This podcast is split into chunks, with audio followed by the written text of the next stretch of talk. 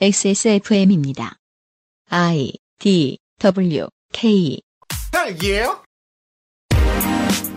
그 아실의 유승균 피디입니다. 카르텔이 문제가 되어 수사와 조사가 이루어진 뒤에 대통령이 상황을 말하는 것이 아닌 카르텔이라는 단어가 대통령의 입에서 나오면 그게 무엇인지 몰라도 아래에서 일단 조사를 해서 아무나 카르텔로 지목을 하는 것이 요즘의 패턴이죠. 갑자기 엉성하게 적을 만들어서 지지자들을 뭉치게 하는 원시적 공포정치 잘 이루어지고 있을까요? 그렇지 않은 것 같아서 헬마우스는 윤 대통령을 걱정하고 있습니다.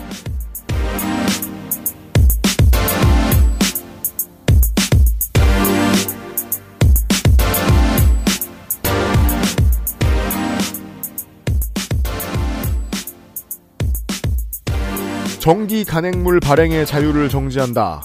어떠한 신문 정기 간행물, 준 정기 간행물도 당국의 허가 없이 발행할 수 없다. 하원은 해산한다. 향후 의회에서 하원 의원의 수를 줄인다. 하원의 헌법 수정 권한을 철회한다. 선거권과 피선거권은 오로지 정해진 납세액에 따라 결정한다. 이천이십삼 년 국민의힘과 그 지지자들이 원할 것만 같은 이 이야기는 천팔백삼십 년 발표한 샤를 십 세의 칙령입니다. 강경한 왕정복고주의자였던 샤를 십 세는 이 칙령을 발표하고 이에 분노한 사람들에 의해 즉시 폐위당합니다. 이백 년 동안 인류의 민주주의는 발전하긴 한 건지 모르겠습니다. 우리가 얼마나 후퇴한 시대를 살아가고 있는지 알아보는 헬마우스 코너로 이번 주를 꾸며드리고 있습니다. 그것은 알기 싫다. 오백십삼 회 토요일 순서입니다. 윤세민 에디터가 앉아있고요. 안녕하십니까. 윤세민입니다. 사실 정말 거리에 다녀보면 저 자유당이나 음. 한국자민당 한국자민당이 뭐지? 저, 저, 저, 저, 정규제. 아, 아, 아. 네, 한국자민당. 네. 네. 네.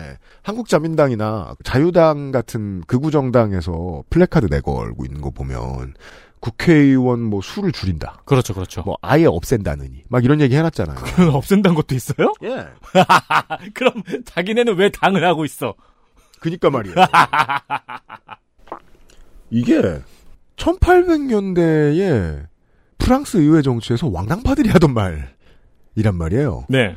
샤를 십 세는 그때 총선에서 왕당파가 거의 구십 퍼센트 정도의 의석을 차지했기 때문에 그걸 바탕으로 다시 의회를 없애는 정치를 했었거든요. 음. 그게 이백 년 전이라고. 민주주의 사회가 발전하기가 힘듭니다. 이렇게. 그 한복판에서 헬마우스가 할 일이 많습니다. 그것을 알기 싫다는 액세스몰 하이파이 섹션, 안심하고 쓸 수 있는 요즘 치약, 고전의 재발견, 평산네이처 진경옥, 남해의 소원 바다보물 바보상회에서 도와주고 있어요. 요즘 치약 뭐 쓰세요? 요즘 치약이요. 요즘 치약. 까다로운 사람들의 치약. 안심 치약, 요즘 치약. 다양한 브랜드야, 다양한 라인업. 소리가 궁금한 사람들에게 액세스몰 하이파이 섹션. 여기가 천국이구만. 바닷소리 좋고. 아, 시원하다. 어디? 음, 맛 좋다.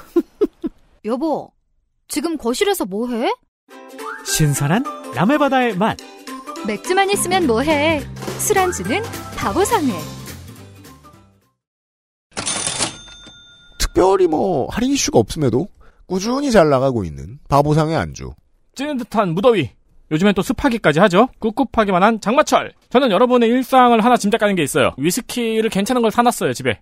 아, 위스키를 좋아하는 분들. 네, 집에 괜찮은 걸 사놨는데 어, 요즘 같은 날씨에는 집에 위스키 사놓고 음. 들어가는 길에 꼭 맥주 사가지고 들어가요. 그렇습니다. 더우니까요. 그렇죠. 벌컥벌컥 시원한 걸 마셔야 하기 때문에 어쨌든 여름에는 맥주를 사갖고 들어가게 됩니다. 샤워 후 맥주 캔을 딸 때만큼 흥분되는 순간도 없었으니 저는 요즘 샤워하면서 마셔요. 좋은 생각입니다. 네.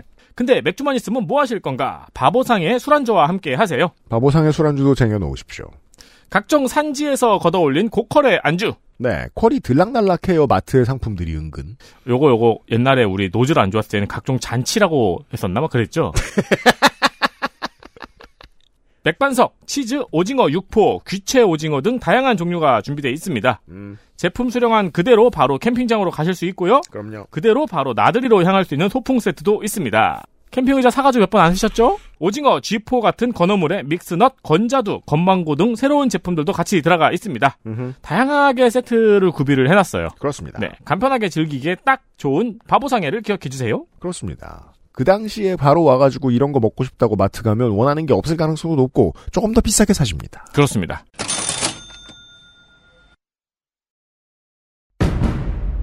동지들 가짜뉴스를 헬로보내 헬마우스입니다. 모멸감을 주고 모욕감을 주고 치가 떨리게 하는 거 거짓말 좀 하지 말란 말이야. 이 새끼야 대단한 얘기가 아니에요. 가짜뉴스 만드는 유포자들은 너무 많고 그 새끼들은 아무렇게나 만들어도 다 퍼뜨려주고 저 오물들을 치우려면 누군가는 오물통 속에 뛰어들어서 그 오물을 뒤집었을 각오냐. 가짜뉴스 확인 과정 헬마우스 코너 팟캐스트 에디션 이십삼 년 칠월 헬마우스 코너입니다. 저는 임경빈 대표 앉아있고요. 안녕하십니까. 사장 남천동 임경빈 대표입니다. 네. 대표 세 명인 유튜브 채널 하나 있습니다. 확인하시고요. 아 대표 아니지 뭐 다른 거던데 아무튼. 어. 녹음 들어오기 전에 그런 얘기 했는데 정권 지금 세 번 바뀌는 네 번 바뀝니까? 세 번 바뀝니까? 그동안 제가 계속 방송을 했잖아요. 이제 보니까 좀 알겠어요. 보수 정권 일 년차 때는 원래 시사 프로가 하나도 안 팔립니다. 네. 장사 안 됩니다. 음. 그럼 보수에선 많이 보냐? 음. 그 사람들은 원래 잘 안 봅니다. 그 사람들은 틀어놓고 딴 일합니다. 아 그렇죠, 그렇죠. 그래서 아주 피상적인 이해만 가지고 있어서 어, 어, 어. 많이 올라가지도 많이 내려가지도 어, 않습니다. 반대 쪽에서는 많이 음. 올라갈 때 많이 올라가고 많이 내려갈 때 많이 내려가요. 맞아요. 진폭이 커요. 예, 이명박 정권 일 년차, 박근혜 정권 일 년차 때 비슷했습니다. 아 안 될 거야, 망할 거야. 음. 심지어 박근혜 정권 일 년차 때는 이민 가신 분들도 많은데요. 뭐 이 음. 나라 영원히 망했어 이러면서 음. 열패감이 휩싸이면 새로운 미디어를 보려고도 하지 않습니다. 그런데 이번 주에 시장이 갑자기 요동치고 반등했습니다. 그렇죠. 왜요? 희롱이. 양평. 음. 원희룡의 그 한마디. 음. 그렇죠. 원희룡 장관의 걸겠습니다는 박민식 장관의 걸겠습니다와 한동훈 장관의 걸겠습니다하고 느낌이 달랐던 게 음. 땅이 걸려 있고요. 그렇죠. 인프라가 걸려 있고요. 음. 이걸로 돈 벌어본 게 한국인들의 평생의 경험이고요. 음. 그리고 눈이 확 뜨였고 되게 많은 지쳐있던 시민들이 활력을 얻었어요. 그렇죠. 오! 이거라면? 그리고 심지어 그 계기가 된 게 원희룡이 백지원 하는 바람에 생긴 거예요. 네. 그 전까지도 약간 긴가민가 하던 사람들이 음. 원희룡 국토부 장관이 나와가지고 이 사업 그냥 백지하겠습니다. 다음 정권 하세요. 라고 화를 내는 순간 음. 야 이거 뭐 있나 본데? 그렇죠. 그게 작동하기 시작한 겁니다. 거꾸로. 네. 이거를 모르고 있던 정권의 어떻게 보면 이제 실수이자 음. 또 하나는 뭐 제가 지목하는 거는 저거는 원희룡이 결정할 수 있는 수준의 문제가 아니기 때문에 당연하죠. 아침에 이제 브이아이피의 전화를 받았다. 봐요. 그러니까 왜 그러냐면 너무 답이 빨리 나왔고, 그렇지. 확신에 차서 화가 나 있었고, 네, 그렇죠. 이러려면 음. 누가 확신을 집어넣어줬어야 되거든요. 그렇죠. 근데 흔적도 있어요. 네. 심지어 그거는 본인이 가진 확신을 강화해주는 방식이 아니고 확신은 없는데 음. 확신을 누가 억지로 주입을 한 거죠. 그렇죠. 그래서 강제 주입에 능한 사람은 아무래도 이제 검찰총장 출신일 것이고 제가 알기로 그분은 원래도 참모들한테 쌍욕을 합니다. 욕을 아주, 많이 한다고 하죠. 아주 유명합니다. 화를 굉장히 많이 내고 실제로 이 새끼 저 새끼 한다고 이제 이준석 전 대표조차 증언을 했지 않습니까? 그러니까 최근에 어, 그 패턴과 가, 아주 비슷한 인물 한 명이 정권에 새로 돌아오게 됐죠. 유인촌 전 장관이라고. 그렇죠. 어. 그분이 욕 잘하는 걸로 되게 유명하다는데 아랫사람들한테. 찍지 마 씨아. 어, 네. 그렇죠. 네. 네. 그 승질 뻗쳐서 정말. 어, 그러다 보니까 제가 이제 추측하건대 그 백지화 발표를 하는 날 아침에 대통령이 전화를 했다. 아, 전화를 했을 겁니다. 대통령이 먼저. 음. 저는 거의 이제 구십팔 퍼센트 정도 확신을 하는데 음. 왜냐면 이 후달리는 상황에서 장관이 먼저 대통령한테 전화를 했을 것 같지는 않고 무서우니까. 그렇죠. 그리고 우리 대통령은 원래 먼저 전화를 하는 사람입니다. 티비조선에도 먼저 전화를 하고요. 먼저 전화 잘한다고 어, 하죠. 먼저 전화 잘합니다. 전화를 해서는 한 시간씩 떠듭니다. 음. 아마 전화를 받자마자 원희룡 장관이 아이고 두 손으로 공손히 전화를 통화 버튼으로 바꾸자마자 들어서 첫 마디는 야 이 새끼야였을 겁니다. 아 더블유티에프. 그렇지. 야, 이 새끼야, 넌 뭐 하는 새끼야? 라는 얘기를 들었을 거라고 저는 거의 백 퍼센트 확신합니다. 왜냐면, 저런 스타일 어른들의 음. 세상에서 말 중에 가장 확실한 말은 욕이거든요. 그렇죠. 그러니까 이거는 그냥 뭐랄까요. 이제 사실관계의 전달이 아니고 감정의 전달이 중요하거든요. 그렇죠. 여기서 잘못한 건 어떻게 보면 원희룡이 아니지만, 음. 이 자신의 장모 일가가 땅을 갖고 있었고, 그곳을 향해서 고속도로의 방향을 바꾼 것 그 자체인데도 불구하고, 음. 어쨌든 욕을 먹는 건 원희룡입니다. 음. 그렇습니다. 어, 자기네가 잘못했지만 욕은 원희룡이 먹는 이 시스템. 음. 그게 사실은 카르텔과 관련된 모든 음. 이 사달의 공통점이죠. 네. 던지는 건 대통령이 던져놨는데 수습을 못하면 욕은 장관이 먹습니다. 그 저기 내부자들에서 음. 이경영 씨가 음. 사우나에서 뺨 때리는 씬이 있잖아요. 그렇죠. 네, 그 뺨만한 사람 잘못한 거 없잖아요. 자 보자고요. 장관이 잘리거나 음. 교육부 장관이 오 일 만에 잘리거나 음. 리즈트러스 총리 마냥 네. 그런 방식으로 늘 해결해 왔어요. 이번에도 그래야 되는 거예요. 그렇습니다. 원희룡 장관은 그렇게 날아가는 걸 봤어요. 본인이 정치인이니까 잘 압니다. 음. 오 이제는 내가 죽느냐 사느냐밖에 안 남았네. 그렇지. 왜냐하면 김건희와 최은순이 죽을 수는 없기 때문에 음.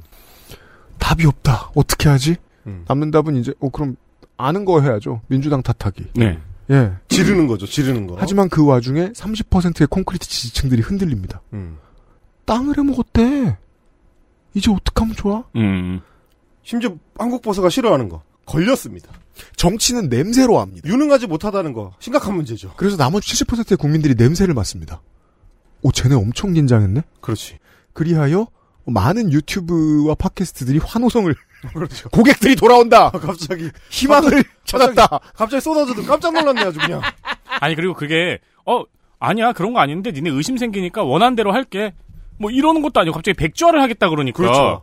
그렇죠. 예. 그래놓고 민주당이 사과하면 다시 추진할 수도 있다. 이래버리니까. 그렇죠. 그러니까 여러 냄새가 진동하는 와중이라서 그 냄새를 이제 추적해 나가는 사람들이 이제 재미를 보고 있는. 그리고 저는 이제 그것도 좀 재밌었어요. 음. 내가 거기 김건희 여사의 일가 땅이 있는 걸 알았다면 음. 직을 걸겠다고 했잖아요. 음, 네. 근데 저는 그 말을 듣고 에이 저걸 어떻게 증명해? 어어. 인지 사실을 어떻게 증명해? 그렇지, 그렇지. 반증 가능성이 너무 낮잖아. 어어. 라고 생각을 했는데 바로 반증이 된 거예요. 십육 시간 후인가요? 저 여섯 시간 후인가요? 일단 어. 임경빈이 라디오에 나가서 증명을 했고요. 네, 왜냐면 네. 국회 회의록에 남아 있으니까요. 그러니까 저는 네. 에이 인지 사실을 어떻게 증명하라는 거야? 치사한 것이라고 음. 생각을 했는데 음. 남아 있네. 음. 바로 증명됩니다. 아, 그리고 저 이제 이 국면에서 정치평론가 나부랭이로서 한마디 좀 정치인들한테 드리고 싶은데. 그 정치 생명을 건다는 말 좀 안 했으면 좋겠어요.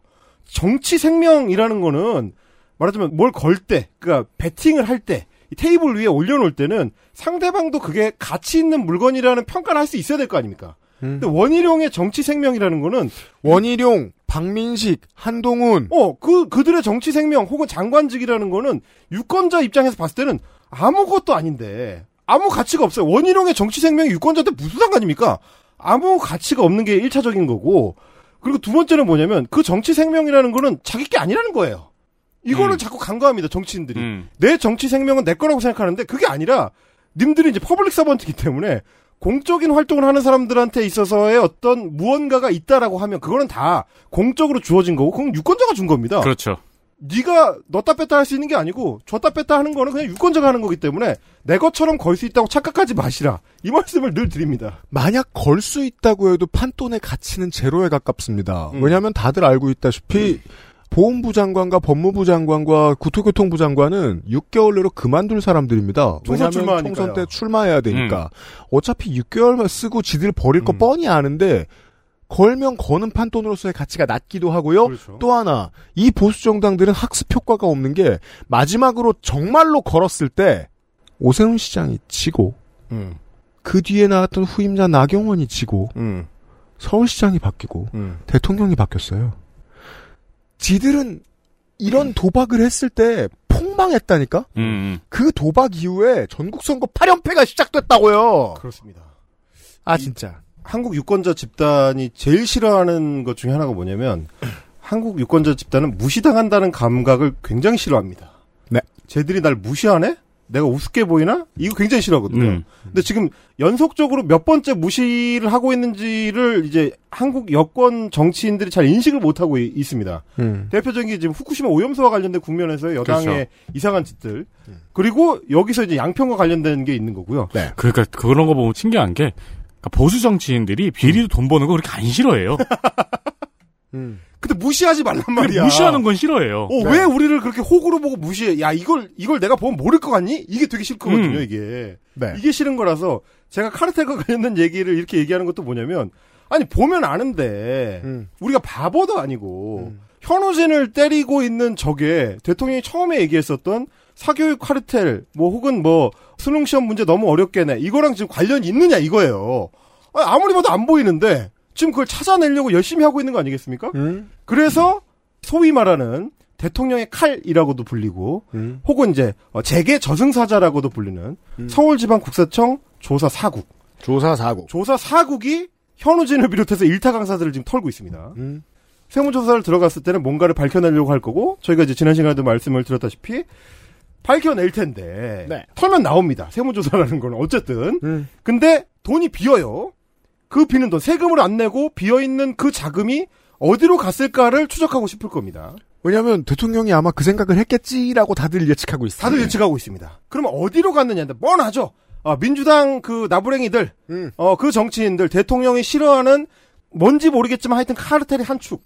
뭔지 모르겠지만 카르텔이 정식 어. 이름입니다. 뭐, 뭐였든지 중요하지 않아요. 그게 사교육이든 뭐든 뭐 하여튼 뭐 카르텔이야. 그러니까 음. 미정 카르텔. 어, 미정 카르텔. 이, 이름은 나중에 붙이면 됩니다. 네. 돈은 흘러갔고 카르텔은 뭔지 나중에 붙이면 돼. 일단 그 돈을 찾아라. 찾아내려고 지금 노력하는 중인데, 그러면 도대체 흘러갔을 거라고 어떻게 저렇게 확신할 수가 있을까? 네. 물론 우리가 뭐 일 년여 동안 지켜봤던 대통령의 머릿속이라는 거는 근거를 갖고 추정을 하는 게 아니고 추정을 한 다음에 근거를 찾아내는 방식이기 때문에. 근거는 자기가 안 찾잖아요, 또. 아, 그렇죠.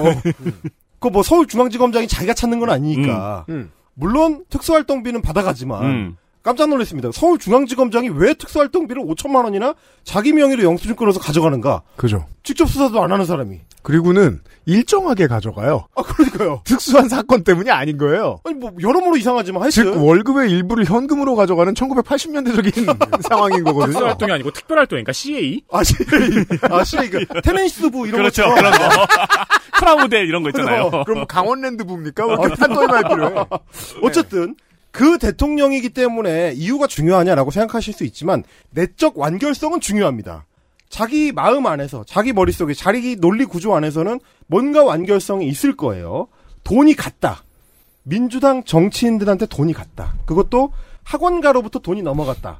라는 지금 논리 구조가 있고 음. 그걸 완성하기 위한 근거가 있었을 겁니다. 지금은 그 근거에 맞춰서 뭔가 행동을 하고 있는 중인데 근거가 뭘까를 찾아내는 게 헬마우스 코너의 이 업무지 않습니까? 그죠. 제가 이제 네이버 댓글을 트위터에서 하나 주웠는데 음. 깜짝 놀랐습니다. 그죠. 저의 생각과 너무 유사해서. 이천이십삼년 유월 이십일 아침 아홉 시에 누군가 단 네이버 댓글. 네이버 댓글이에요. 이게 이제 사교육 카르텔과 관련된 이제 기사에 달린 댓글입니다. 음. 이렇게 써 있습니다. 문재인이 학원 출신 정청래 끼고 일타 강사들과 킬러 문제 암거래한 거지. 점점점. 아, 이게 이제 자 멍청하고 부지런한 상사를 만족시키는 방법이에요. 이게 이게 지금 됩니까 이게?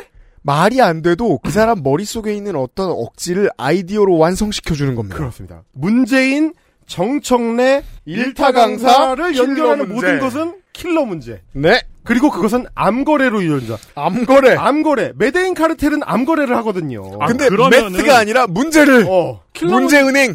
킬러 문제를 암거래했으면은 어. 킬러 문제는 문재인이 만들었네요. 그렇죠. 아 그리고 이제 그 문재인의 킬러 문제 제작자 말하자면 이제 선생님. 어 이게 이제 카르텔 쪽에서 이제 선생님이 닥터. 음. 닥터가 누구냐? 학원 출신 정청래입니다. 야 킬러 문제를. 정청래가 만든 거죠. 하이젠버그는 정청래였어요. 제작자입니다. 음. Say my name 했더니 어, 정청래. 정청래가 나옵니다. 싸리비. 정청래였던 거죠. 아 놀랐습니다. 이게 가능하다니. 이걸 누군가 만들어낸 거죠. 아니 우리 모두가 다 알고 있다시피 네이버에 댓글이 달릴 정도가 되면 이미 뭔가 저쪽 동네에서는 파다하게 이게 돌고 있다. 아, 네. 어, 이거 누가 만들었다 이미. 제작해가지고 돌고 있다라는 거고요. 유월 이십일쯤에 돌고 있었던 이 정보가 이제 역수입이 됩니다. 원래는 옛날에는 이제 이게 이제 흘러가는 유통 과정이 반대였는데 음. 보수 언론에서 만들고 네이버 댓글까지 흘러가는데 시간차가 좀 있었는데 요즘은 댓글이 먼저. 요즘은 거꾸로입니다. 유튜브에서 먼저 만들고 댓글을 돌다가 그게 조선일보나 중앙일보로 흘러가죠. 음. 유월 이십이일자 중앙일보를 비롯해서 보수 매체들이 일제히 사후 알리바이를 제공하기 시작합니다. 그죠.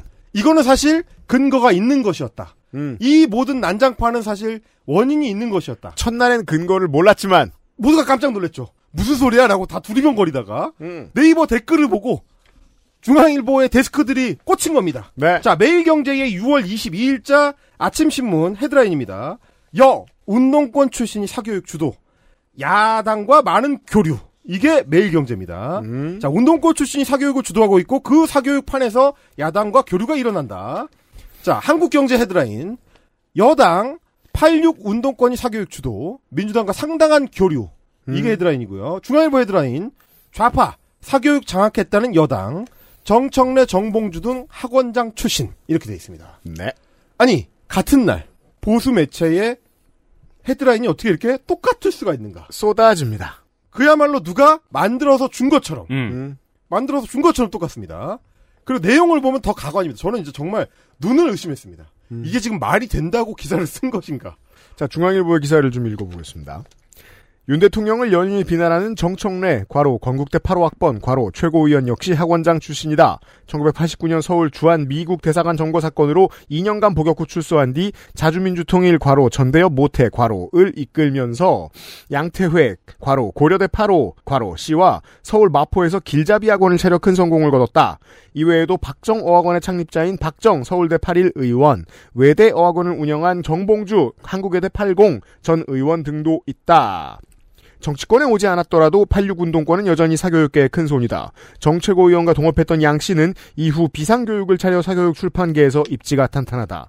고려대 총학생회 집행위원장 출신 조동기, 고려대 팔호, 조동기 국어논술학원 대표, 노동운동가 출신 손주은, 서울대 팔십일, 메가스터디 회장 등도 대표적인 팔십육 운동권 출신 학원 재벌이다. 자, 어? 손주은 씨가 운동권이었어요? 운동권 출신이죠. 어. 아, 근데 뭐 그런 걸 떠나서 기사가 이렇게 끝납니다. 음? 여기서도 저는 의문이 드는 게 카르텔이라며.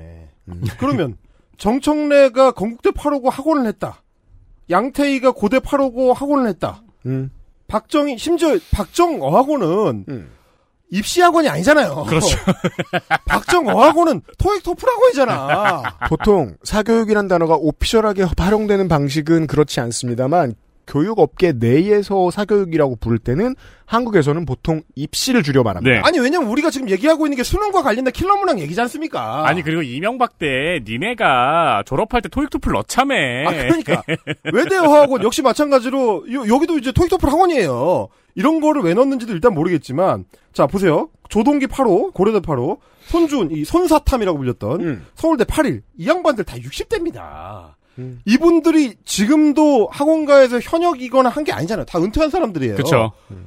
이 사람들이 뭔가 민주당이랑 연관이 있는 사교육 카르텔의 중간 연결고리다라고 음. 이야기를 하려면 돈이 흘러갔다는 정황이라도 나와야 될 거 아닙니까? 적어도. 그러니까 카르텔 상당한 교류했는데 교류는 하나도 못 찾고 출신만 찾은 거죠? 출신만 찾은 거예요. 네. 그리고 여기서 이거 다 유명한 사람들이잖아요. 아, 여기서 출신이라고 할 수 있으려면 말하자면 박정 뭐 정봉주 정청래는 민주당의 국회의원이니까 국회의원을 음. 지냈거나 국회의원이니까 이 사람들은 출신 정치인이다 이렇게 할 수는 있지만 나머지 사람들은 그냥 학원 재벌들인데 그러니까 그래 뭐 어, 어쨌다는 거냐고. 그러니까 나는 궁금한 기사를 보고 나면 무슨 내가 얻고자 했었던 정보가 거기 있었어야 될 거 아니에요. 어 장악했다. 여당에서 주장을 했다. 그리고 그게 민주당하고 무슨 연결고리가 있다라고 얘기하려면 연결고리가 뭔지를 알려줘야 될 거 아닙니까? 냄새 피우고 끝났습니다. 뭐 냄새도 뭐 제대로 피우지도 않았어요 이게. 보수 언론과 검찰이 늘 하던 방식 중에 하나예요. 아니 이게 예, 예를 들면 이제 연기를 피우려면 음. 하다못해 이렇게 그 막대기를 지푸라기에 대고 이렇게 비벼가지고 어 연기 난다, 연기, 연기 나기 시작한다. 이거라도 돼야 될 거 아닙니까? 지금 이거는 그냥 종이에다가 돋보기로 이렇게 태양 이렇게 하다가 에 안 되네. 그럼 집에 갔잖아. 그렇죠. 아니 뭐가 나와야죠 이게.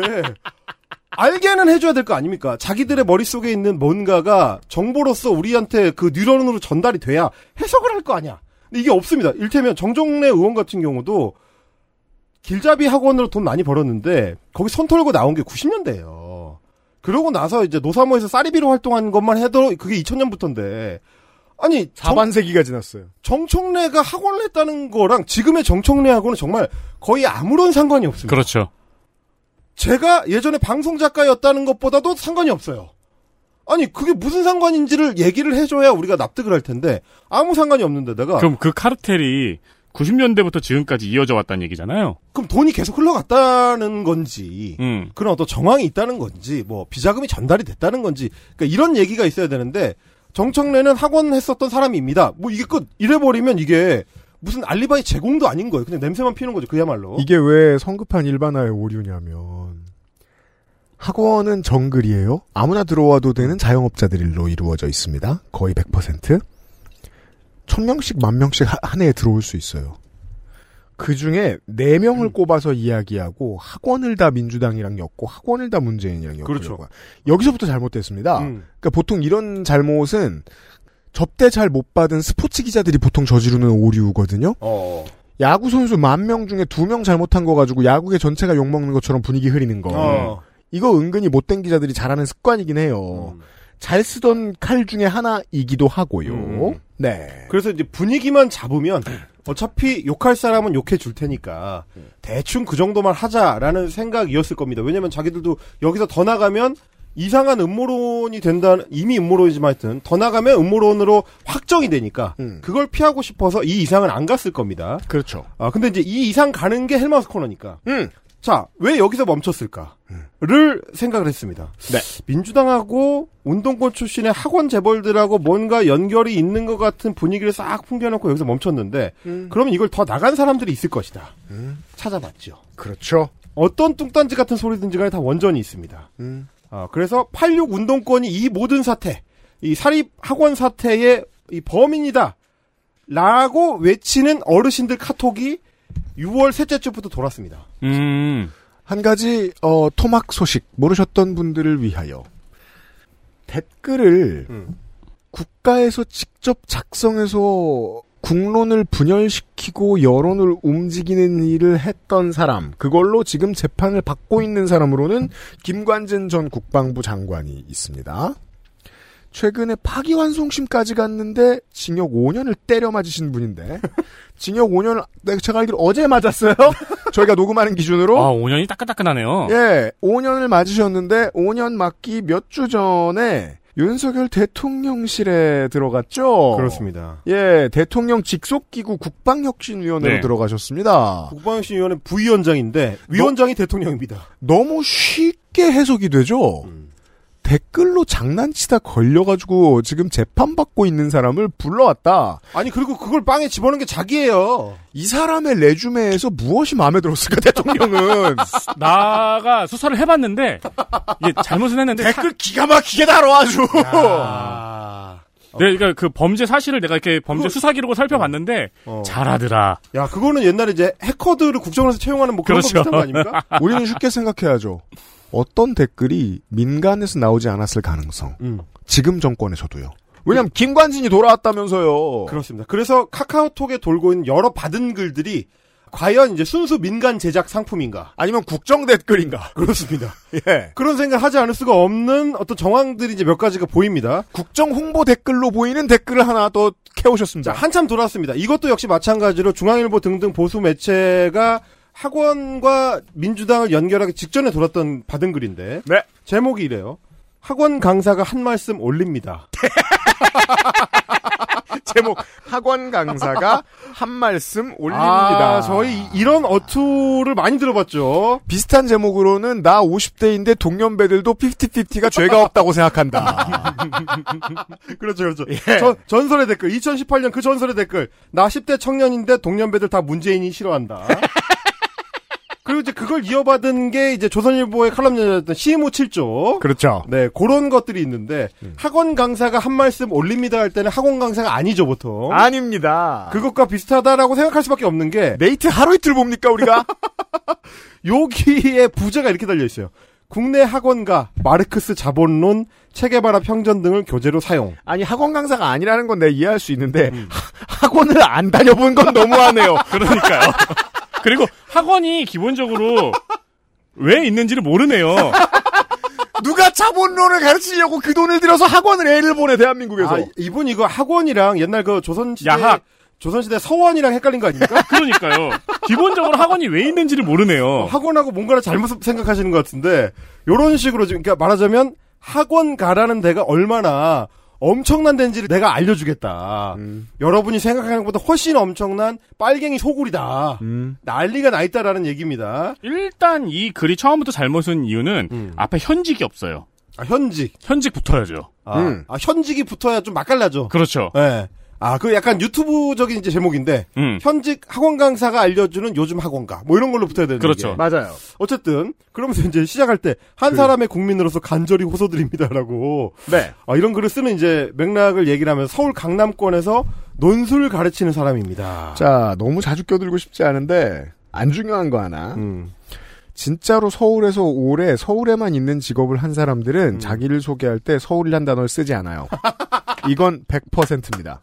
그리고 내가 강남 출신이라고 말하는 사람들 중에 앞에 아. 서울이란 단어를 넣는 사람도 저는 제 인생에서 못 봤습니다. 아, 그렇죠. 아, 그렇죠. 왜냐하면 서울은 그들에게 있어 삶의 디폴트라서 아, 서울이 그렇죠. 아니면 말할까 서울이면 그렇죠. 말하지 않습니다. 어. 서울 강남권이라는 음. 말이 이 모든 게 개소리라는 아. 가장 확실한 증거입니다. 그렇죠. 행신동 사는 사람은 그냥 일산 산다고 하죠. 네, 아, 고양시 산다고 안 합니다. 저는 그 다음 문장이 더 웃겨요. 오, 다음 학원, 문장 보시죠. 학원 입시학원이라는 것에 굉장히 착각을 하고 있는 문장. 그렇습니다. 저는 기업 등에 있다가 인재를 키우는 일에 보람을 느껴 육 개월 전에 학원가에 온 사람입니다. 아, 이것도 제가 설명할 수 있다는 게 너무 부끄러운 게요.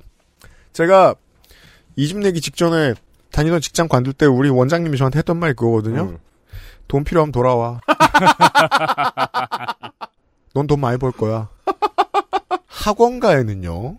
십만 명이 일하고 있으면 십만 명이 똑같이 생각합니다. 다 돈 벌러 온 겁니다. 음. 인재를 키우는데 보람을 느끼는 아니, 사람이 오는 곳이 아니야. 그리고 아, 그 이 집에 그 학원 얘기 재밌었는데. 기업에서 아. 인재를 키우는 거랑 어. 학원에서 학생을 키우는 거는 전혀 다른 개념이죠. 그렇죠. 이건 월터 화이트가 글을 쓸 때 저는 화학과 관련된 일을 하는 것에 보람을 느껴서 아, 그렇지, 그렇지. 어. 메스를 크리스탈 메스를 만들기 어. 시작했습니다라는 말을 하는 거잖아. 그럼 저보다... 기업 음. 등은 뭡니까?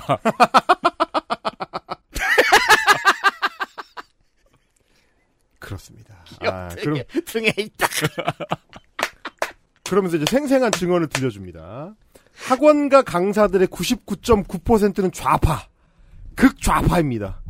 운동권 등 일반 사회에 적응하지 못하고, 운동권이 왜 일반 사회에 포함되는지 모르겠지만, 음. 운동권 등 일반 사회, 아, 이렇게, 아, 이렇게 아, 반대죠. 일반 사회에 적응하지 못하는 운동권이. 아, 아, 이분이 이제 논술 강사인데, 이, 이. 글을 못 써요? 글을 잘 못 쓰시네요. 이렇게 복문으로 쓰시면 헷갈립니다. 논술로 대학 못 가시겠는데요? 운동권 등 일반 사회에 적응하지 못하고 일반 사회에서 아 이거 단어를 자꾸 이제 반복해서 사용하시면 안 돼요. 대학 못 가요. 일반 사회에서 밀린 사람들이 대거 오는 곳이다 보니 어쩔 수 없는 수치처럼 보이지만 아 이렇게 문장을 길게 쓰시면 안 돼요. 그리고 길게 쓸 거면 쉼표라도 넣든가. 그러니까 그런 곳이다 보니 어쩔 수 없는 수치처럼 보이지만 실상은 좌파들이 우파 기미가 보이는 사람은 조직적으로 움직여 매장을 시키기 때문에 구십구 점 구 퍼센트라는 경이적인 수치를 보이는 것입니다. 자, 논술 강사라고 스스로를 소개하셨으니 이분이 이 국정홍보원께서 이게 논술 첨삭을 해드릴 수밖에 없는 게 어. 기본적으로 실상은이라는 단어 같은 거 논술에서 쓰면 혼납니다. 혼납니다. 무조건 혼나고요. 음. 그리고 구십구 점 구 퍼센트라고 아까 얘기했을 때 근거 제시 못했잖아요. 아, 그렇습니다. 근데 다시 꺼내죠? 불합격입니다. 아, 불합격입니다. 예, 이러면 페일이에요. 페일. 지금 이제 그 카톡으로 기준했을 때 일곱 줄이거든요. 이게 이제 한 문장이 음. 너무 길고요, 복문이고요, 그리고 음. 이제 단어의 반복 사용, 불명확한 어휘 사용 이런 거 다 안 됩니다. 네. 강남권은커녕 일단 학원에 취직이 안 되실 겁니다. 음. 자, 그러면서 저는 뭐 이제 시작하는 입장이고 이 일을 돈벌이가 아닌 교육으로 바라보기 때문에. 어, 굴하지 않을 것입니다. 라고 말씀을 하셨습니다. 이런 사람은 강남에 취업할 자리 없거든요. 기본적으로 초짜를 받아주지 않기도 하고요. 그렇죠. 그렇죠. 초짜 절대 안, 안 받아줍니다. 초짜가 대치동, 목동, 중계동, 심지어 수성구에도 초짜 자리는 없어요. 강남에는 그리고 기업에 있던 사람들은 못 들어가고요, 일단. 음. 그러니까 저희가 네. 기업 등에서 왔습니다라고 말하면 기업 등으로 돌아가세요 하고 그렇죠. 보낼 거예요. 네. 굉장히 이제 큰 착각을 하시는 게 이제 국민의힘 국회의원들하고 똑같은 건데 국민의힘 국회의원들이 그 얘기를 했습니다. 아, 운동권과 학원가 사람들이 이제 짙은 그 어떤 연결 관계를 갖고 있다라고 얘기하면서 정청래 등을 언급을 하는데 여러분이 그렇게 좋아하시는 현호지는 심지어 스탠포드 대학 출신입니다. 네. 운동권이랑 아, 진짜 털끝만큼도 상관이 없는 사람이에요. 음. 그 형은 뭐 판사인가 검사인가 그렇습니다. 네. 오히려 굳이 따지자면 오히려 계급적으로는 국민의힘하고 훨씬 밀착도가 높은 사람이에요. 그렇죠. 맞아요. 맞아요. 무슨 구십구 점 구 퍼센트 좌파입니까? 현우진이 조선일보 지면에 기사화돼서 나올 때는 삼백이십억짜리 강남의 빌딩, 뭐, 뭐 오십억짜리 아파트 이런 걸 현금으로 구매했다. 이런 거 할 때 나오는 사람입니다. 뭔 구십구 퍼센트 좌파야. 그리고 이제 요즘은 이제 유튜브에서 쇼츠 보다 보면 소위 일타 강사들의 멘토링 영상을 자주 많죠. 접하게 됩니다. 네. 아, 저는 정말 너무 괴롭습니다. 그거 되게 듣기 역하죠? 아, 굉장히 괴롭습니다. 마치 그, 뭐랄까, 인생의 승리자인 것처럼 이제 자신을 일단 설정을 한 뒤에. 음. 우리 세대들한테 가장 익숙한 레토릭. 교실이 돼야 가사 같은 소리를 해요. 아, 그렇죠. 근데 이제 반대편에 있는, 교실이 돼야 반대편에 있는. 음. 그래서, 이다지 선생이었나? 저도 그거 보고 이제 깜짝 놀랐어요. 이거를 수업 시간에 학생들한테 얘기를 한단 말이야? 뭘 보셨구만. 봤는데 뭐라고 이야기를 하냐면, 그니까, 항상 그 멘토링하는 사람들 특유의 그 어투가 있잖아. 모든 진리, 밀린, 진리는 내가 장악하고 있고 음. 진리는 나만 담지하고 있다라는 음. 전제인데 너희들 뭐 섭섭하게 생각할 수 있, 있지만 이 세상은 다 원래 경쟁 시스템의 극단화된 어떤 그 정글이다. 음. 여기서 살아남기 위해서는 이렇게 하지 않을 수 없다. 음. 어, 냉정하게 들리겠지만 이렇게 해야 된다. 라는 식의 이야기를 학생들한테 주입하고 있습니다. 요즘 그러니까 우파적 가치관을 심어주지 않는 강사가 살아남을 가능성은 거의 없어요. 제로입니다. 없습니다. 자, 지금 이 글의 다음 줄을 보는 순간 저는 한 번 더 놀랍니다. 이게 이제까지도 계속 엉성한데 놀랍게도 마지막까지 끝까지 음. 나는 현업 강사가 아님을 유감없이 과시하고 있습니다. 또한 그들의 강의라는 것은 교육은 눈꼽만큼도 찾아볼 수 없고 가히 좌이념 세뇌교육이라고 할 만합니다. 논술, 사탐, 언어 과목에서 마르크스 자본론, 체게바라 평전 등을 교재로 사용하고 있으며 소위 좌파 이념가들의 사상만으로 삼백육십오 일 강의를 채우고 있습니다. 강의 중에는 대학교 논술 시험에서는 단 한마디도 나오지 않는 노동 착취, 계급 투쟁, 혁명 역량, 주체적, 우리 민족끼리 등의 단어들이 난무합니다. 거기에 강남권 학부모가 왜 보낼까요, 애를? 자, 자본주의의 입장에서 생각해보자고요. 이런 사람은 돈을 벌기는커녕 소송 비용 내다가 망해 죽을 거예요. 아, 그렇습니다. 아니, 그러니까 제가 백 번 양보해서 좀 영리하게 선동을 하고자 했다면 노동 착취라든지 계급 투쟁까지는 제가 백 번 양보해서 언급할 수 있다고 칩니다. 근데 이제 흥분하셔가지고 이제 쓰, 글을 쓰시다가 흥분하셔가지고 자기가 생각하는 좌파적인 단어를 동원하려다 보니까 아마추어적인 미스를 내는 거예요. 혁명, 역량 이런 거는 이제 노동신문에 나오는 단어 아닙니까? 음. 주체적. 우리 민족끼리는 이제 그 좌파 잘 이해하시지 못하시는 분들이 주사파 얘기할 때 그렇죠. 우리 민족끼리라는 단어 사용하거든요. 음. 요즘 주사파들 안 씁니다 이런 거. 음. 그리고 이제 또 한 가지 저는 이제 아주 아주 디테일한 대목인데 사탐, 사탐, 음. 언어 어, 이런 말 없습니다. 언어 없어진 지 십 년 됐나요? 이천십사 년자로 국어 영역으로 바뀌었습니다. 그냥 국영수가 됐죠. 네, 국어 영역으로 바뀌었습니다. 왜, 왜 바뀌었는지도 이해를 해야지만 한국 사교육계의 어떤 변동성 그리고 킬러 문항의 출현을 이해할 수 있습니다. 내가 이거 언젠지 궁금해서 건조 에디터한테 물어봤더니 자기는 언어 영역이란 말을 아예 모른다는 듯이 나와가지고. 아예 몰라요. 아예 몰라. 이게 대통령도 이 얘기를 했거든. 대통령도 심지어 채널A에다가 전화해가지고 자기가 음. 작년부터 언어 영역 비문학 항목에서 교과서 외에서 출제하는 킬러 문제를 없애라고 했다. 왜 이천이십이 년에 이천십사 년 걸 본 거야? 일단 이거는 교육은커녕 수능에도 관심이 없는 사람이라는 걸 알 수가 있습니다. 수능에서 뭘 보는지 모르고 말했다는 뜻이 됩니다. 과목 이름도 모르고 있는데 뭘 얘기를 해요, 그렇죠. 자기들이. 무슨 학원 강사래 이런 사람이. 이런 얘기고요. 그러면서 뭐라고 덧붙이느냐. 이것이 우리나라에서 그나마 가장 보수적이라는 대치동 학원가의 현실입니다. 자, 대치동 학원가에서 노동착취 계급투쟁 가르친단 말이고요. 학원가는 학생들과 어머님들만이 관심을 갖습니다. 이것도 이것도 요즘 추세를 전혀 이해하지 못하는 음. 옛날 꼰대들이죠. 네. 아버님들은 또 여기서 아버님들은 전혀 이러한 일들을 모르고 있다는 얘기입니다. 자, 모르긴 몰라도 음. 대통령실에 김관진 씨 한번 불려갔겠네요. 이거 들고 흔들었게 이게 뭐야 글이 내가 봐도 가짜네. 어, 아버님들은 전혀 이러한 일들을 모르고 있다는 얘기입니다라는 말씀을 정순진 전 국가수사본부장한테 말씀을 한번 해보십시오. 아버님들이 정말 입시에 관심이 없는지. 자, 그리고 이제 어머님들을 비판하는 것이 아니라 교육 서비스라는 것의 특성상 소비자가 공급자를 정확히 판가름할 수 없다는 것입니다. 그러니까 거기다 대고 여자들이 뭘 알아 서사까지 집어넣는 이 솜씨. 연배를 이, 유추할 수가 있죠, 우리가. 아니, 그래도 현장에서 일하는 건 이십, 삼십 대, 사십 대일 줄 알았는데, 음. 이거 김관진이 직접 썼나, 그러니까. 그러니까 군인 평생하고 막 팔십 년대부터 이런 사람이 아닌 이상 이따위 글을 쓸 수 없습니다. 그렇습니다. 이거 누가 보더라도 이거는, 아, 이건 좀 문제가 있다. 이상하다. 그러니까 말하자면 이제 어르신들 카톡에 돌 때는 당신들끼리는 아, 크게, 음, 그렇죠. 크게 깨달으면서 공감을 할 수가 있죠. 정말 너무너무 택시 잘못하면 오 년에 한 번쯤 들을까 말까 하는 얘기예요. 제가 음. 알기로 소비자가 공급자를 가장 인수분해하는 게 학원가거든요. 아, 그렇죠. 거의 인수분해를 하죠. 네. 네.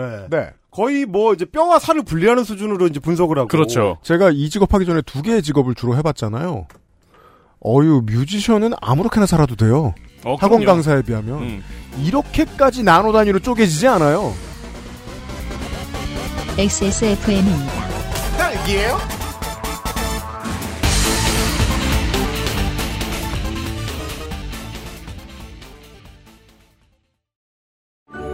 정제수를 넣지 않고 엄선된 원료 그대로 만들었습니다. 대량 생산하지 않고 항아리에서 백이십 시간 중탕했습니다. 고전의 재발견 진경옥 평산네이처. 아름다운 디자인에서 만나는 동급 최강의 사운드, 완벽한 스트리밍, 압도적인 드라이버 유닛. 남들과 다른 소리를 원한다면 바우어 앤 윌킨스, 제플린, 액세스몰, 하이파이 섹션.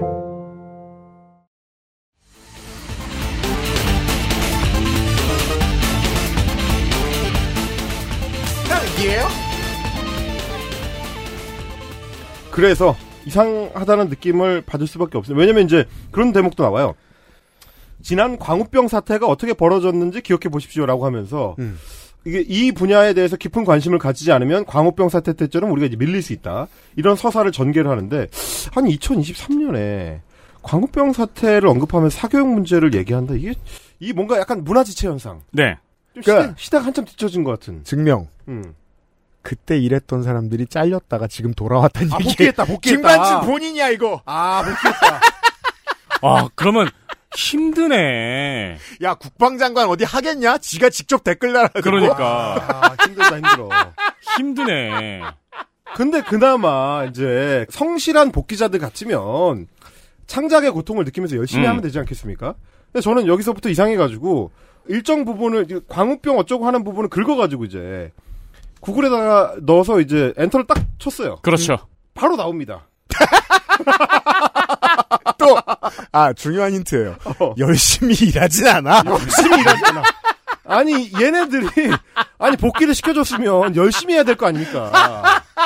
옛날 거를 긁어다가 다시 쓰면 어떡해. 아니, 잠깐, 지금 이 글은 현재 유월 셋째 주부터 어르신들 카톡에 돌고 있는 글이라는 돌고 거죠. 돌고 있는 글이에요. 네. 돌고 있는 글인데 이 글이 이천이십삼 년에 신장판이 아니라는 거예요. 어, 적어도 뭐 한 이십이 세쯤 되는 옛날 버전이다. 아, 수학의 정석이다. 아, 언제냐? 이천십 년 십일월 사일로 갑니다. 지금 홍성대 씨 사망한 지가 얼마인데 수학의 정석으로 가. 아, 십, 여러분 십삼 년 전입니다. 십삼 년 전. 십삼 년 전이면 김관진 전 국방장관이 맹활약하고 있던 시절이죠. 언어영역 때네요. 아, 그렇죠. 언어영역 시절. 네. 자, 헬... 언어영역 시절, 사회탐구 시절. 네, 헬마우스 스페셜티 시간입니다. 지금부터. 자, 이천십 년 십일월 사일 조갑제닷컴에 조갑제닷컴 조갑제닷컴에 기념비적인 글이 올라옵니다. 뭡니까? 엔디 팔십이라는 아이디를 쓰시는 분이 네. 팔십이인 거 보니까 본인이 이제 팔십이 년생인가 봐요. 저하고 이제 동년배시네요. 음. 엔디 팔십이님이 이천십 년 십일월 사일 조갑제닷컴의 홈페이지에 올린 글의 제목이 뭐냐? 학원 강사가 한 말씀 올립니다. 여러분 이거 지금 검색해도 안 나옵니다. 이거 임경빈만 찾을 수 있습니다. 이게 뭐야? 십삼 년 전에 썼던 글을 올린다고? 졸라 웃깁니다. 진짜 이, 아니, 전 너무 신기해가지고 아니 뭐야 진짜 나오네? 왜냐면, 쳐볼 때만 하더라도, 어쨌든, 어르신들 카톡의 근원 찾기가 되게 쉽지 않거든요. 그래가지고, 이제, 보통은 유튜브를 돌아야 돼요. 돌다가 뭐 하나 걸릴 때가 있거든요. 아, 네, 그래요. 근데 이렇게 쉽게 구글로 치면 나오는 게 별로 없어. 야, 조갑제닷컴의 십삼 년 전의 글이 지금 떠돌아다니고 있습니다. 아니요, 조갑제닷컴이 은근히 보고해요. 이게 카카오톡에 도는 그 옛날 글들의 상당수가 조갑제닷컴 게시판을 출처로 합니다. 옛날에 와, 좋은 글도 많았어. 이게 진짜 신기한 게 그 이천십일 년 글인데 응, 십 년. 이천십 년 글인데 응. 지난달에 엄청 붐업이 됐네요. 이 글이. 아, 내가 지금 너무 다, 당황해가지고 또 한글로 저 찍었어. 조갑제, 초갑제닷컴. 아, 초갑제닷컴. 아. 챗뮤 어디 이렇게 아. 돼 있는데 내가 지금 당황했어요. 조갑제닷컴. 조갑제닷컴. 예. 나. 그리고 이천십 년 십일월 사일에 올라온 이 글이 굉장히 인기를 얻어서 어, 그 뒤에 지만원의 시스템 클럽 같은 여타의 극우 커뮤니티로 다 퍼날라져서 확산이 됩니다. 야. 우리는 모르는 세계에서 이 사람들끼리 이게 베스트셀러였던 거예요. 한동안 한참 돌았던 거야. 음. 그리고 최근까지도 주기적으로 리젠이 됩니다. 그래서 지만원의 시스템 클럽에서 제가 최근에 이천십팔 년, 이것도 벌써 오 년 전이지만 네. 이 헛소리가 지금 인터넷 공간에 돌아다니는 게 너무나 안타까웠던 지만원 지지자가 이 글에 문제 제기를 하는 글도 올렸습니다. 아, 이천... 지만원 지지자가? 어, 지만원 지지자가 이천십팔 년에 시스템 클럽에다가 제목이 뭐냐면 학원 강사가 한 말씀 올립니다에 대한 질문 드리겠습니다. 음... 라고 하면서 문제 제기를 합니다. 음... 뭐라고 썼느냐? 굉장히 상식적이라서 놀랐습니다. 학원가 강사들의 구십구 점 구 퍼센트가 좌파 또는 극좌파라고요? 그것도 강남, 강북, 학원 다 합쳐서요? 학원 강사라면 이념에 젖어들 생각도 여력도 없답니다. 더군다나 어렵게 강남 명문학원 된 강사님이라면요. 학원 선생님에는 전교조도 교총도 없답니다. 그저 학생들의 수능 점수만 보일 뿐. 사실 이 정도 상식적인 말을 하기 위해서 학원 강사일 필요도 수험생일 필요도 수험생 부모일 필요도 없습니다. 그렇죠. 그냥 대한민국 시민이기만 해도 누구나 음. 이해할 수 있는 말이에요. 그러니까 지만원 지지자 중에 이런 말을 할 수 있는 사람이 있지. 음. 야, 그렇다면 하나 알 수 있는 겁니다. 이런 글을 카톡에 돌리고 싶고 이게 먹힐 거라고 생각하는 사람은 치로 그 구구만 데려가도 된다. 와, 아, 이 글은 지난주에 네. 오르비에도 올라갔어요. 칠십 대 우파만 데려가도 된다라고 생각하는 사람이 쓴 글이잖아요, 이거. 아니, 오르비요? 예. 네. 오르비의 학원 강사가 한 말씀 올립니까? 예, 네, 요게 있네요. 뭐, 근데 지금 이게, 그, 제가 접속이 안 돼요. 왜 그런지 모르겠는데. 어... 뭐, 반응은 뭐, 아... 뭐, 형편 없었겠죠. 여기는 네, 진짜. 아무리 그래도. 네, 네. 여기서는 뭐, 말도 안 되는 소리 하고 있네라는 반응이 있었겠죠. 어. 그러나 어쨌든 이것이 이제 소위 대통령을 중심으로 한 극우 세계관 안에서는 하나의 이제 바이블로 자리 잡은 이천십 년에 웬 네티즌이 앤디 파리가 올린 그 글이 극우 유튜브 세계관 안에서는 정청래를 고리로 한 문재인에게 흘러간 이 비자금의 근원. 그게 운동권 출신 사교육 재벌들이다. 앤디 파리가 팔십이 년생이기도 어렵고 가입할 때 팔십이 세가 아니었을까. 어, 파리 학번? 학번일 수도 있고. 대신 그건 알잖아요. 우리가 안 좋은 건 팔십 세 같은 목소리에 팔십 세 같은 말하고 다니잖아. 근데 어, 나이 음. 안 많잖아. 근데 제 동생입니다. 그렇잖아요. 그렇죠. 그렇죠. 아, 어. 그럴 수 있군요. 네. 여러 여러 가지 면에서. 어쨌든 이런 어떤 극우 세계관 안에서의 바이블이 되는 과정을 우리가 어떻게 보면 보고 있는 건데 음. 왜냐하면 중앙일보를 비롯해서 보수 언론 매체에서 이 세계관을 승인을 해줬어요.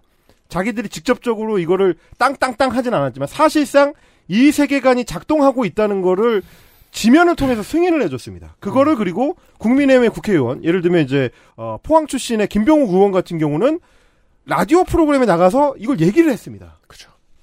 그러니까 이거는 이 사람들 머릿속에서는 이미 하나의 전범으로 자리를 잡은 거예요. 그렇죠. 그리고 대통령은 일단 질러놓고 이게 그럴듯한 것 같으니까 그걸 갖다가 쓰고 있는 겁니다. 지금. 왜냐하면 국회의원들 입장에서 관심도 별로 없었는데 음.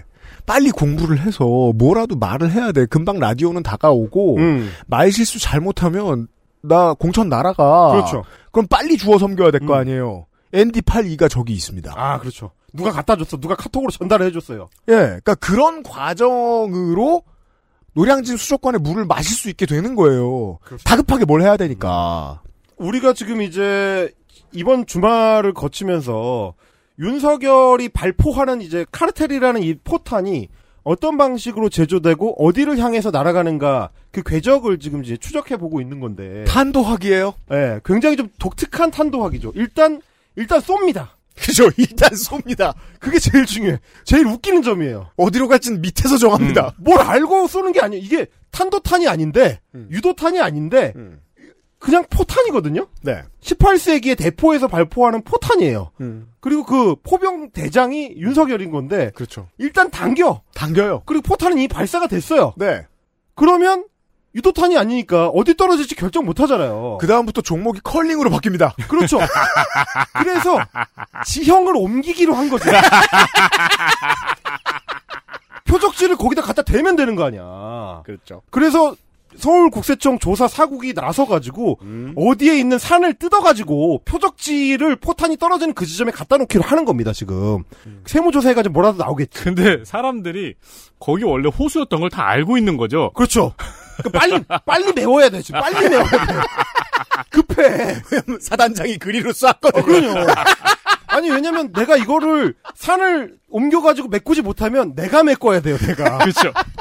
내 몸으로 메꿔야 되니까. 그렇죠. 어떻게든 해야 되는 사태로 지금 가고 있다라는 게 이 소위 카르텔 사태의 핵심적인 문제인 거고 음. 이게 그냥 우리가 어 이천십육 년부터 사 년 동안 관찰했던 미국 사례였더라면 즐겁게 관찰할 수 있었을 텐데 우리 일입니다. 우리 일. 지금. 그게 이게 오르비의 상황이. 오르비는 모르시는 분들 위해 설명드리면 네. 이제 사교육 관련된 포털 혹은 커뮤니티잖아요. 네네. 여기에서 이 앤디 파리의 글이 음. 수고하세요. 막 이런 댓글만 있어요. 아~ 왜냐면 거기서는 공감을 받을 수가 없죠. 아, 근데 이제 내가 우연히 이 글을 읽었다. 음. 내가 수험생이나 학부모인데 어. 선생님인데 음. 봤으면 그런 생각이 들겠죠. 방금 헬마우스가 말한 그대로입니다. 한국 땅에 앉아서 트럼프 당선되는 거 구경하는 기분이에요. 아, 진짜 음, 그런 그쵸. 기분입니다. 야. 든 외신이군.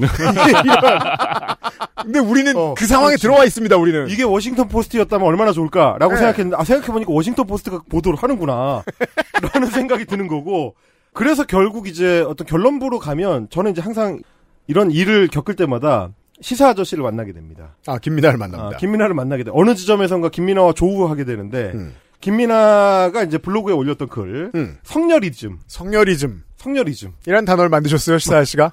어, 대단치 않지만 누구보다도 힘이 센 음. 음, 석여리즘이라는 통찰 이것이 어떻게 트럼프의 트럼피즘과 유사한 것인가 어, 단순하고 반복적인 그리고 자극적인 규정 그렇죠. 규정이 핵심이거든요. 맞아요. 트럼피즘의 핵심은 규정입니다. 네. 내가 이걸 중국이라고 규정하면 그건 중국이 됩니다. 그 차이나 차이나 차이나 계속 말합니다. 어 그렇죠. 심지어 하와이를 가리키면서 차이나라고 말하면 차이나가 되는 겁니다. 음. 오바마가 하와이 출신의 미국인이지만 오바마는 미국에서 태어나지 않았다. 음. 반복적으로 얘기합니다. 그렇죠. 그러면 지지자들은 찰떡같이 믿는 거죠. 그럼 지지자들은 어떤 지지자들 앤디 파리 같은 지지자가 어. 하와이는 차이나다. 그렇죠. 하와이에서 어. 사는 사람이 한 말씀 올립니다. 그리고 저는 기업 등에서 일하다가 중국인 관광객들이 단체로 왔을 때 어, 어. 그때 하와이 인구 구성을 재보는 거예요. 아, 그렇죠, 관광객 그렇죠. 포함해서. 그렇죠. 그렇죠. 이런 일이 지금 일어나고 있다. 그러니까 규정 어휘라고 제가 말씀을 드리고 싶은데 규정 어휘를 만들어내는 데에 가장 능한 고위공직단 중에 하나가 서울중앙지검 같은 검찰 조직입니다. 그렇죠. 특히 특수통들. 음. 이 사람들은 이제 정치인을 상대하기 때문에 정치 언어로 대중동원을 하는 게 직업의 중요한 축입니다. 음. 그래서 한동훈 장관 같은 사람이 이제 정치인들하고 맞붙었을 때 자꾸 짧게 끊어치면서 뭔가 이제 규정 어휘를 사용하려고 하는 것도 비슷한 맥락입니다. 그 전에 해본 가라가 있다는 겁니다. 그렇습니다. 뭐 조폭이라든지 이런 어떤 자극적이고 직관적인 단어를 즐겨 사용하는 맥락이 결국 이제 정치와 맞닿아 있기 때문인데 맞습니다. 그렇게 규정 어휘를 반복적으로 사용하면 트럼프가 지지자들한테 줬던 것처럼 음. It's fake news라고 하면 끝나는 것처럼 음. 마찬가지로 그 규정 어휘를 통해서 지지층한테 카타르시스를 줍니다. 실제로는 현상은 복잡하고 어려운데 해석해보면 일방적으로 우리한테 유리하거나 불리한 게 없는데도 불구하고 그렇게 보이도록 할 수 있는 거죠. 이게 중요합니다. 일방적으로 유리하거나 불리한 게 없는데 세상에 그런 게 어디 있습니까? 사실은 우리가 일방적으로 이거 하면 불리해 라고 어. 자꾸 얘기하면 그렇습니다. 자해를 하게 되는 거예요. 그렇죠. 아니면 이거 밀어붙이면 우리가 이길 수 있어 라고 무조건 우기는 거. 그렇게 우긴 다음에 어퍼컷을 날리면 끝납니다. 이 게임에서, 이 정치 게임에서, 어, 윤석열이 승리하는 방법은 이 루틴으로 지금까지 대통령이 됐고, 음. 앞으로도 사법 권력을 쥐고 있는 한은 내가 지지 않는다. 모르긴 몰라도 검찰에 있는 동안에도 계속 이렇게 일을 했을 거라고 유추하는 게 타당해요. 그렇습니다. 그리고 자기가 익숙한 방식으로 행정 권력을 휘두르고 있습니다. 음. 그래서 이제 우리가 지난달에, 유월 달에 목격했던 게 뭐냐면, 대통령이 자유총연맹 이 창립 기념회에 갑니다. 음. 이거는 소위 빨갱이 사냥의 피해자였던 그 김대중이 사회통합부에서 어쩔 수 없이 참석했었던 구십 년대 이래로 현직 대통령 누구도 가지 않았던 그 어떻게 보면 극우적인 성격을 갖고 있는 그 행사장에 가서 대통령이 극우적인 발언을 합니다. 음. 종전선언 노래를 부르고 다니는 반국가 세력이 네. 문재인 정부죠. 음. 음. 그렇게 규정을 해버리면 얼마나 명쾌합니까? 네. 문재인 정부가 갖고 있었던 그 복합적인 어, 정권의 성격을 생각할 필요가 없습니다. 지지자들은 시원하고 지지하고 싶은 시민들이나 이런 사람들도 이게 쾌감이 있습니다. 음. 왜냐하면 힘을 정말로 휘두르는 것 같다는 느낌이 중요해요. 그렇죠. 네. 이렇게 규정을 해버리면 심지어 윤석열이라는 정치인이 그 반국가 세력 정부에서 서울중앙지검장부터 검찰총장까지 최고위직 검사로 재직했다는 것을 아무도 의식하지 않아도 됩니다. 까맣게 잊어버립니다. 상관이 없어지는 네. 거죠. 문재인 정부는 그냥 반국가 세력이니까. 음. 이렇게 되는 겁니다. 명쾌하죠. 음. 그러니까 여기에는 뭐가 개입할 여지가 없어지느냐. 종전선언이라는 굉장히 복합적인 정치 언어. 이거는 단순히 그러니까 전쟁을 끝낸다, 휴전 상태를 끝낸다, 육이오 이래로 이어졌던 이 복잡한 상황을 끝낸다는 의미뿐만이 아니고 이천십팔 년 남북화해 무드의 조성부터 하와이 노딜에 이르기까지 그 긴 대북 협상 과정을 통해서 문재인 정부가 하고자 했었던 정치 외교적 맥락을 거세할 수 있습니다. 네. 거기에는 종전선언을 단순히 전쟁을 끝낸다는 선언적 의미가 아니고 정치적 수사로 활용하고자 했었던 맥락이 사라집니다. 하노이 노딜. 어. 하와이 노딜이라고 했어. 아, 아, 하와이, 하와이가 아니고 하노이 노딜. 음, 음, 그러니까 이 사람들은 그렇, 자총에선 그렇게 말했대요. 어, 그렇게 할 수 있죠. 상관없습니다. 네. 왜냐면. 하와이는 중국이야! 조선일보가 하와이나 하노이나 그게 그거라고 얘기해 줄 거니까. 어, 그렇습니다. 그러니까 복합적 의미가 필요가 없는 거죠. 이게 음. 이제 남북 사이에 혹은 북미 사이에 있었던 비핵화를 둘러싼 복잡한 셈법. 거기서 균형점을 찾기 위해서 문재인 정부가 꺼냈던 고육책. 그러니까 종전선언의 정치적 의미를 최대한 낮춰서 진입장벽으로서 허들로서의 역할을 낮춰서 이거는 그냥 정치적 선언적 의미라서 정전 체제로 넘어가기 위한 중간다리다. 음. 이렇게 의미 부여를 하려고 했고 그걸 고리로 미국을 설득하려고 했었던 맥락 같은 게 네. 필요가 없어집니다. 그죠. 어려운 거 어렵게 하면 빨갱이. 그렇죠. 그냥 종전선언을 하려고 했으니까 북한 도와주려고 했던 거고 이건 반국가 세력이다. 음. 어려운 거 쉽게 하면 우리 편. 간단합니다. 이렇게 하면. 이게 이제 윤석열식 정치, 검찰식 정치, 특수통식 정치인 거죠. 음. 팩트가 틀렸다라는 얘기, 그러니까 종전선언을 그런 식으로 해석하면 안 된다라는 얘기는, 그리고 심지어 종전선언과 관련해서는 트럼프도 추진한 바 있다라는 음. 얘기 같은 거는 중요하지 않습니다.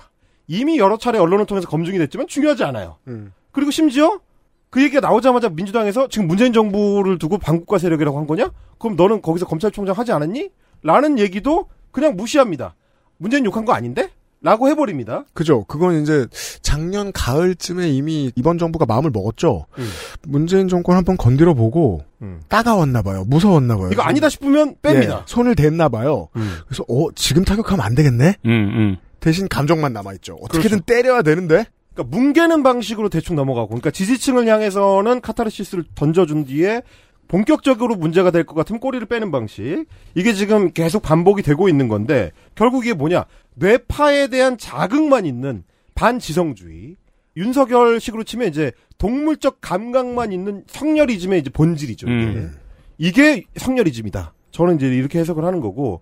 그래서 이 음모론의 중독자들한테 가장 좋은 게 이게 이제 좌파적 음모론이든 우파적 음모론이든 똑같습니다. 피해자 서사를 그분들한테 줄 수만 있다면. 그죠. 소위 이제 외로운 늑대 서사죠. 네, 네. 처음에 말할 때만 해도 많이들 그게 무슨 소리냐고 되물으셨는데 이제는 다들 아시는 것 같아요. 정치에서는 음. 피해자가 먼저 돼가지고 내가 피해자다라고 말할 수 있게 된 사람이 승자다. 그러면 이기는 겁니다. 네. 내가 피해자가 되기만 하면 우리가 모두 이길 수 있는 길이 열리거든요. 그래서 제가 이제 외로운 늑대 서사라고 하는 게 뭐냐면 남들은 모르지만 나만 아는 진실. 그거에 대한 집착이 여기 이제 본질입니다. 네. 그래서 문재인 정부가 선거를 통해서 공정하게 선출된 그리고 이제 한반도 평화 정착을 위해서 이러이러한 노력을 경주했다가 어느 지점에서 잘 안 됐던 정부다. 이런 복합적 성격을 갖고 있다. 라는 규정 따위 필요 없고 음. 그거는 다 좌파의 음모. 북한한테 어, 이 나라를 문재인이 갖다 바치기 위해서 있었던 일들. 음. 이렇게 해버리고 어, 니들은 그걸 모르고 있지만 우리는 알고 있다. 음. 이런 이제 집착으로 이제 넘어가는 겁니다. 심지어 어, 윤석열 본인조차도 그렇게 믿는 겁니다. 블랙박스 영상 천 개를 보고 도로로 나온 사람 같은 거죠. 아 그렇죠. 네. 아 한국에서는 이 운전을 할 수가 없다. 나만 제대로 운전한다. 그리고 누가 박으면은 어 이거 보험 사기다. 어 빨간불인데. 무조건 이거 보험 사기다. 아, 보험 사기다. 한문철 중독자라고도 할 수 음. 있겠습니다. 그러다 보니까 이런 이제 피해자 서사의 의심은 어디까지 가냐면 본체라고 할 수 있는 윤석열 자신에 대한 의심까지도 낳는 경우가 있습니다. 그죠. 이런 게 이제 위험 신호인 건데, 음. 통제 못하는 음모론자들이 너무 많아지는 거. 음. 아, 도파민에 중독이 되니까. 그렇죠. 더 센 게 가다 보니까 윤석열까지 가는 거구나. 그래서 미국에도 있거든요. 트럼프를 의심하는 트럼피스트들도 있습니다. 음. 이거랑 비슷하게. 그들이 최... 적극 지지층이 됩니다. 그럴 수도 있죠. 네. 어, 대체제를 찾으니까. 네. 실제로 일부 그래요. 그리고 항상 대체제는 있거든. 음. 음. 그러다 보니까 최근에 돌고 있는 카톡을 제가 하나 가져왔는데, 이런 내용입니다. 야, 또 어르신 카톡도 화끈한 거 주워오셨어요. 자, 불과 이십사만 표 차로 당선된 윤석열은 정면 승부 대신 주사파와의 협치를 운운하는 가운데, 언제 이랬는지 모르겠는데 이제 운운을 했답니다. 음. 주사파와의 협치를 운운하는 가운데 올 가을에 민노총 플러스 촛불에 공산혁명이 예고되고 있다. 음. 우리나라가 백척 간두에 있다는 것을 알아야 한다. 진짜 도파민 중독이네요. 저 여기까지는 어. 무슨 말인지 잘 모르겠는데, 그러니까 윤석열 정부가 지금 혁명에 동의를 하겠다는. 그렇죠. 주사파와 협치를 운운하고 있다. 음. 그러면 이제 올 연말이 되면 우리 이 나라는 이제 자빠진다. 네. 그렇게 하면서 십오만 북한 직파 간첩, 백오십만 고정 간첩. 그럼 직파가 아니면 이 사람들은 뭐 민영화된 거예요? 백오십만의 고정 간첩은? 자발적. 아우, 아웃소싱. 자발적. 백이십만 민노총, 사십오만 전교조. 아니, 사십오만 명이면은 인구의 일 퍼센트가 학교 선생님이라는 얘기인데. 그리고 전원 전교조입니다. 예. 아, 그리고 촛불 세력 등 수백만 명의 조직에 맞서 자유민주주의를 지키고 나아가 한반도에서 김정은과 주사파를 몰아내고 자유통일을 이루기 위해 우리는 저들을 능가하는 숫자로 조직이 되어야만 한다. 야, 이거 약간 팔십 년대 주사파들 지령 같은 느낌이 들 정도로. 그러니까 돌고 돌아 주사파의 미러링을 하고 있어요. 그렇습니다. 그렇죠. 나 같으면 내가 만약에 이걸 다 알고 있어요. 이걸 음. 믿고 있어요. 음. 그럼 이민을 가야죠. 가장 합리, 하와이에 가야죠. 그렇죠. 피해자 서사와 이 음모론 중독이라는 거는 시간이 갈수록 통제하기 어려워지거든요. 음. 근데 그 소스를 지금 대통령을 중심으로 해가지고 여권에서 주입을 하고 있는 상태다 보니까 내년 총선 이후에는 이 정권이 어디로 갈 것인지에 대한 고민을 해야 된다. 라는 생각이 드는 겁니다. 음. 일단 총선에 저런 사람들의 표도 필요하기 때문에 네. 정광훈하고 각을 세워서 완벽하게 싸우지 못하는 거고 네. 그러다 보니까 극우 유튜브 세계관에 자기가 참여해가지고 음. 대통령조차도 그냥 참여자 일이 되는 그래서 그 음모론을 자기가 행정적으로 실현시켜주는 존재가 되는 음. 네. 그러니까 그 정도의 어떤 기능적인 존재로 이 격하가 될 수 있는 상황이 온다. 그러면 지금 결과론적으로 이 음모론들이 다 승인을 받게 되는 겁니다. 왜냐하면 대통령이 그걸 시행해 줄 테니까. 지금 저 음모론들이 실제로 작동을 하게 됩니다. 원래는 그냥 어르신들끼리 카톡에서 돌리던 거였는데. 왜냐면 어? 실제로 그렇게 운영이 되는 걸 지금 세 시간 내내 얘기해 드렸잖아요. 우리가 지금 말씀을 드렸잖아요. 네. 이런 것들이 실제로 작동을 할 것이다. 근데 이제 과연 그 서사의 완성이 어, 한국 극우 세력한테 에, 축복이 될 것이냐. 그렇게 보이진 않는다. 왜냐면 그러려면 어느 정도 이제 유능함을 갖추고 있어야 되는데 현실에서는 아, 자기가 투기한 땅에다가 고속도로를 끌고 올려다가 이게 자꾸 걸립니다. 그렇죠. 시행을 하기도 전에 걸리는. 그럼 화냅니다. 어, 화내죠. 그럼 제가 말씀드렸다시피 한국 유권자들은 정치인들한테 무시당한다는 감각을 매우 싫어하기 때문에 음. 어, 한국 유권자들은 짜증내는 주기가 굉장히 짧습니다. 아, 다른 나라의 이제 정치 참여자들에 비해서 짜증을 잘 내요. 어, 그러면 과연 어떤 정치적 되갚음을 당하게 될지 그걸 이제 현재 여권이나 대통령이 좀 고민을 해봐야 된다. 아주 나쁘게 말하면 겁나 쉽게 실증내죠. 어, 그렇습니다. 음. 바로 육 개월 뒤에 처맞을 수도 있습니다. 음. 그게 한국 정치 지형이라는 거를 아실 필요가 있다. 근데 이제 무서운 거는 건폭이 이제 노조였잖아요. 음. 그리고 이번에 이제 교육이었잖아요. 음. 삼 대 개혁 중에 마지막 하나 남은 게 연금이거든요. 연금이죠. 요거 어떻게 건드릴지가 지금 이게 아. 사실 이 앞에 두 개에 비하면 더 훨씬 큰 거고 이 두 개를 초석으로 삼고 요것만 가져가도 되는. 근데 교육 노동은 지금까지 내용이 별로 없었어요. 네. 억지만 많았어요. 음. 그나마 연금 개혁이 유일하게 엠비 정부도 그대로 했을 만한 어떤 것이거든요. 음. 사연금으로 넘겨주려면 음. 이제 예측이 가능한데 어느 정도 맞을지 모르겠어요. 사연금으로 넘겨주려면 국민연금을 이권 카르텔화 시켜야 돼요. 아, 이, 이거는 이제 일반적인 우파에 대한 추측인데, 네. 어, 저는 좀 다른 각도로 보는 게. 그럼 삼성생명을 때릴 거야? 아, 그것도 약간, 약간 변칙 플레이이긴 하지만, 보건복지부에도 대통령실 출신의 차관을 보냈습니다. 음. 그리고 이제 보건복지부 장관은 교체설이 계속 돌고 있고. 국민연금 기금운용본부장도 검사예요. 그러면 어느 방향으로 갈 거냐? 지금까지 패턴으로 봤을 때 교육개혁을 하는데 학원 강사, 일 타 강사를 때렸습니다.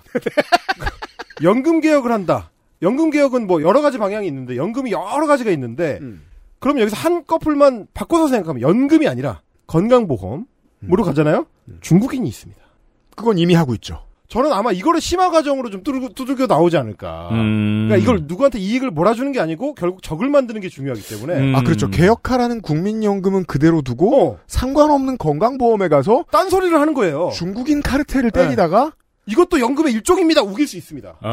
사, 삼성은 영원히 반도체를 중국에 못 팔고? 그렇죠. 그렇죠. 어차피 다 추측입니다. 알 게 뭡니까? 포탄이 발사되고 나야 우리는 알 수 있습니다. 그리고 맞아. 맞아요. 포탄이 발사돼야 알 수 있어요. 둘 다 우리가 예상도 하지 못한 그러니까요. 방식이었잖아요. 전혀 엉뚱한 방식이구나. 네. 아니 교육개혁을 한다길래 난 사교육을 강화시킬 줄 알았지. 왜냐면 여기 국민 우파니까. 뭐 사교육, 사교육을 때려잡으려고 할 줄이야. 어, 지난번 정광훈 얘기할 때하고 그 비슷한 결론을 아, 헬마우스님이 해주셨습니다. 전광훈 세력과 결국 손을 잡아야 됩니다. 음. 당내에서 표도 돼주고요. 그리고 저런 생각을 하고 있는 사람들이고요. 도파민에 중독돼 있다 보니까 그렇습니다. 우리 편도 의심할 필요가 있을 만큼 불안정한 영혼들입니다. 음. 하지만 이들의 표가 없으면 검사들은 어떤 곳에선 공천을 받지 못할지도 모르겠습니다. 그렇죠. 왜냐하면 모든 지역구를 전략공천이라고 하면 당이 대통령을 떠나가 버릴 테니까요. 그렇죠. 그래서 총선이 다가오면 다가올수록 전광훈 세력 대 윤석열 세력의 대결은 마치 윤석열 세력과 지난번 대선 경선과 그 이후에 벌어졌던 바른미래당 세력 간의 대결처럼 되어버릴 것이고 음. 그때 바른미래당 세력이 지금의 이준석이 하듯이 제정신인 사람 코스프레를 하게 된단 말이에요. 아, 그렇죠. 그걸 윤석열 대통령과 그 검사 친구들이 하게 될 가능성이 높죠. 음. 즉 지금의 콘크리트 지지층에 의해서 쓸려나갈 가능성이 음. 있다 정도는 지난번에도 얘기했고 이번에도 얘기했습니다. 음. 이런 정치평론을 하면서 이달의 헬마우스 코너를 마치도록 하겠습니다. 고맙게 생각해요. 진짜 임경빈 작가에 대해서. 음? 정말 주 칠 일 음. 매일같이 시사 자판기 노릇을 하고 다니면서 이걸 또 어떻게 쥐어짜 옵니다. 어디서도 하지 않는 걸 가져옵니다. 그러니까요. 아. 어떻게 만들어 옵니다. 네. 저는 처음에 당연히 그렇게 생각하죠. 어느 정도 알아요. 우리 방송에 적응하고 나면 이 게스트들이 어느 어느 방송에 가서 어느 정도 팔리겠까 음. 어느 알아요. 음. 저는 임경빈 처음 설득할 때 알았어요. 잘 풀리면 정말 바빠 뒤지겠구나. 그러면 언젠가는 어제 매일 방송에서 해온 거 가지고 우리 방송 들어올 거야. 음. 그때 너무 화내지 말자라고 생각했는데 아니에요. 계속 어떻게 먼스리를 쥐어짜옵니다. 어. 고맙게 생각해요. 네, 감사합니다. 저도 사실은 스스로를 경계하게 하는 게 그 사실입니다. 원고 준비를 할 때마다 아 그래 나태하면 안 된다. 여기 청취자들이 기대하는 어떤 방향성이 전혀 일반적인 시사 방송 그 소비자들과 다르기 때문에 네. 그 부분에 대해서 항상 감사하고 있습니다. 그렇습니다. 나태해지지 않도록 잡아주셔서 늘 감사합니다. 아, 네. 최근에 운동도 열심히 하고 살도 빠졌습니다. 네. 앞으로 한동안 더 써먹을 수 있습니다.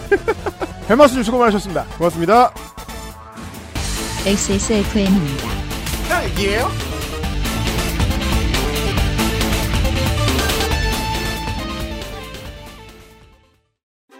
오징어잎, 아기 꼬리포, 흔하지 않은 마른 안주. 맥주만 있으면 뭐해? 술안주는 아보상회. 다른 제품과 원료를 비교해보세요. 다른 제품과 다려낸 방식을 비교해보세요. 진짜가 만든 진짜. 고전의 재발견. 진경옥. 평산네이처. 과일 먹을 거였으면 양치는 이따 하지 그랬어. 어? 왜? 맛있는데 과일? 방금 이따 끈 거 아니야?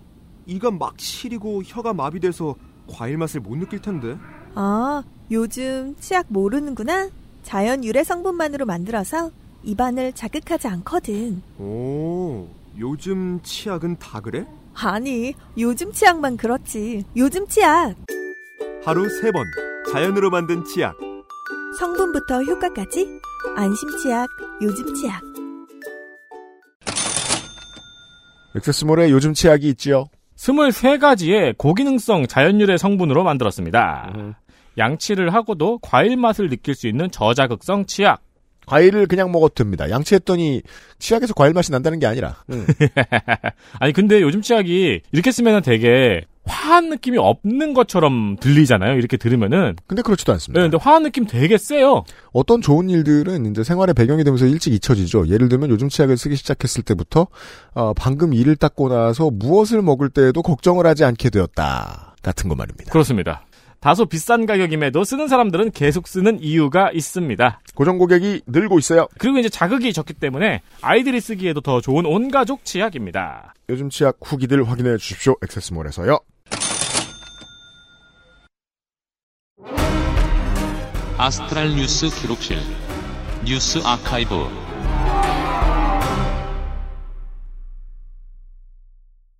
아, 뉴스 아카이브. 바로 지난번 뉴스 아카이브에서 했던 얘기와 이어집니다. 네, 저번에 말씀드렸던 국철 삼 대 미스테리 사건 중에서 두 번째 사건은 음. 저번에 말씀드린 히모야마 사건이 일어나고 실제로 바로 일주일 뒤에 일어났습니다. 음. 사십구년 칠월 십오일. 사십구년 칠월 그러니까 이번 주. 음. 그렇습니다. 그러니까 사실 이 두 사건에 대한 사후 경과 같은 게 있을 거 아니에요. 음. 그건 사실 동시에 일어났다고 보는 게 맞죠. 그러네요. 예, 일주일... 칠십사년 전 이번 주입니다. 그렇습니다. 이 사건은 일명 무인열차 폭주 사건이라고도 불립니다. 무인열차 폭주 사건, 에이케이에이 미타카 사건. 그렇습니다. 저녁 여덟시 이십삼분에 미타카역 차량기지에서 칠辆 전철이 혼자 내리막선로로 시속 육십 킬로미터로 미끄러져 내려가다가 그대로 탈선해서 상가를 덮친 사건입니다. 육십 명이 사망했고 음. 이십 명이 부상을 당했습니다. 음. 이 사건이 벌어지자마자 지에이치큐에 의해서 레드퍼지의 대상이 되어서 국철노조 내 공산단원 열 명과 노조원이 아니었던 한 명이 벌인 사건이라고 발표가 됩니다. 당시에 사실상 미국령이었던 일본이죠. 네. 잠시나마. 그때 지에이치큐가 가장 중요하게 해야 했던 일은 미국이 설정해놓은 소련과의 분단선. 에치슨 라인을 음. 지키는 거였습니다. 에치슨 라인의 끝에는 일본이 자리하고 있습니다. 에치슨 라인 넘어서는 한반도가 있죠. 네. 한반도의 공산화를 예정하고 에치슨 라인의 끝을 일본으로 그었습니다. 그러면 가장 중요한 건 일본에 더 이상 공산주의가 흘러들어가지 못하게 하는 것이었습니다. 미국의 가장 중요한 원은 그거였습니다. 모든 노조가 박살이 나서 칠십 년 이후에 칠십 년이 지나서 일본의 모든 노동자들이 월급 올려달란 말을 못해가지고 계속 거지처럼 살고 있는 미래를 그때 지에이치큐가 걱정할 일이 없어요. 미국 군부가. 음. 그래서 일단 빨갱이 때려잡기로 합니다. 무슨 일이 생기든. 그렇습니다. 그래서 일단 사건이 벌어지자마자 바로 음. 공산당원의 소행이라고 발표를 했어요. 바로? 네. 요시다 시게루는 당시 총리죠. 음. 바로 다음날 공산주의자들의 선동이라는 발표를 했고요. 음. 언론도 모두 국철노조와 공산당이 범인이라고 보도를 했습니다. 예나 지금이나 정치권과 언론이 한 몸처럼 움직이네요. 일본은. 지난주에는 제가 다찌라인만 설명을 드리고 이 레드퍼지를 설명을 드리지 않았는데 레드퍼지. 실제로 이 당시에는 지에이치큐에 의한 대대적인 레드퍼지, 즉 공산주의자 해고바람이 일어났거든요. 그죠? 비슷한 시기에 일어난 메카시즘은 왜 공산주의자 색출이 주된 활동이었잖아요. 맞습니다. 뭐 공무원, 공인, 유명인들을 특히 많이 색출해가지고 이제 화제성을 이어갔죠, 계속. 메카시즘은 미국 본토에서 쓰일 만한 전략이었습니다. 왜냐하면 억울한 한 사람을 만들어서 미국의 이억 인구가 다 같이 조리 돌리고 즐기는 거예요. 네. 왜냐하면 실제로 공산당이나 삼인주의 세력이 크지 않으니까 그 나라는 그냥 한 사람 조리 돌리면 돼요, 전국적인 이슈로. 근데 일본은 그렇지 않았죠. 일본은 뿌리에 있는 많은 사람들을 숙청해야 했어요. 네, 그래서 레드퍼지는 메가더의 의지로 직장이나 노조의 공산주의자들을 해고하는 움직임이었습니다. 음. 특히 규모가 크고 공산당 지지자가 많았던 국철노조가 큰 타겟이 되었죠. 그렇죠. 왜냐하면 국철노조는 정리해고도 십만 명을 해야 되니까요. 음. 자, 그래서 공산당원 열 명이 이제 수사를 받는데 음. 이 중에 한 명은 알리바이가 입증이 돼서 풀려났어요. 그리고 아홉 명, 공산당원 아홉 명과 비노조 한 명, 그리고 위증죄로 두 명이 더 기소가 됐습니다. 네. 열두 명이 기소가 됐는데, 음. 어, 위증죄는 빼고요. 음. 이 중 아홉 명은 전부 다 해고된 노조원들이었습니다. 그죠. 해고된 국철 노조원들이었어요. 이 공산당원들은. 음. 그리고 재판 결과 이 공산당원 아홉 명이 공동모의의 증거가 없고 가능성이 없다고 판단을 했어요, 재판부가. 음. 그래서 이 노조원, 공산당원 아홉 명은 풀려납니다.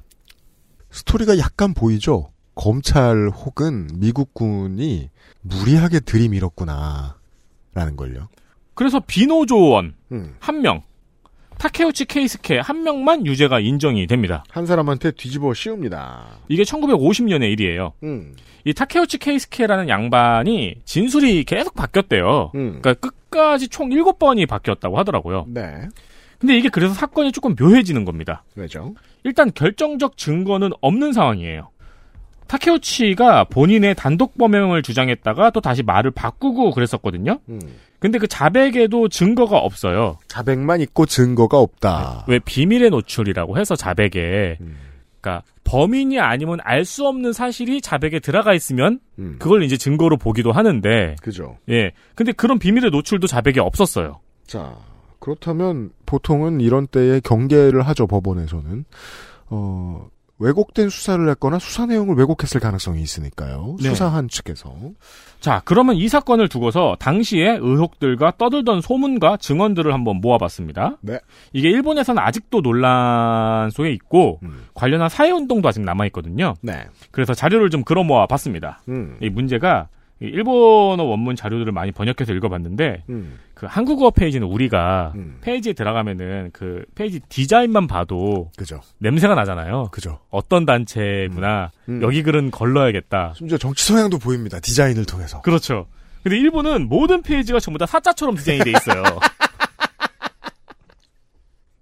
디자인 요소가 적죠. 우리나라 같으면 바로 닫았을 디자인으로 모든 페이지가 다 디자인이 돼 있어요. 온 나라가 다 그래요. 네. 대신 가볍죠. 음. 그래서 그걸 판단하기가 조금 어려워요. 음.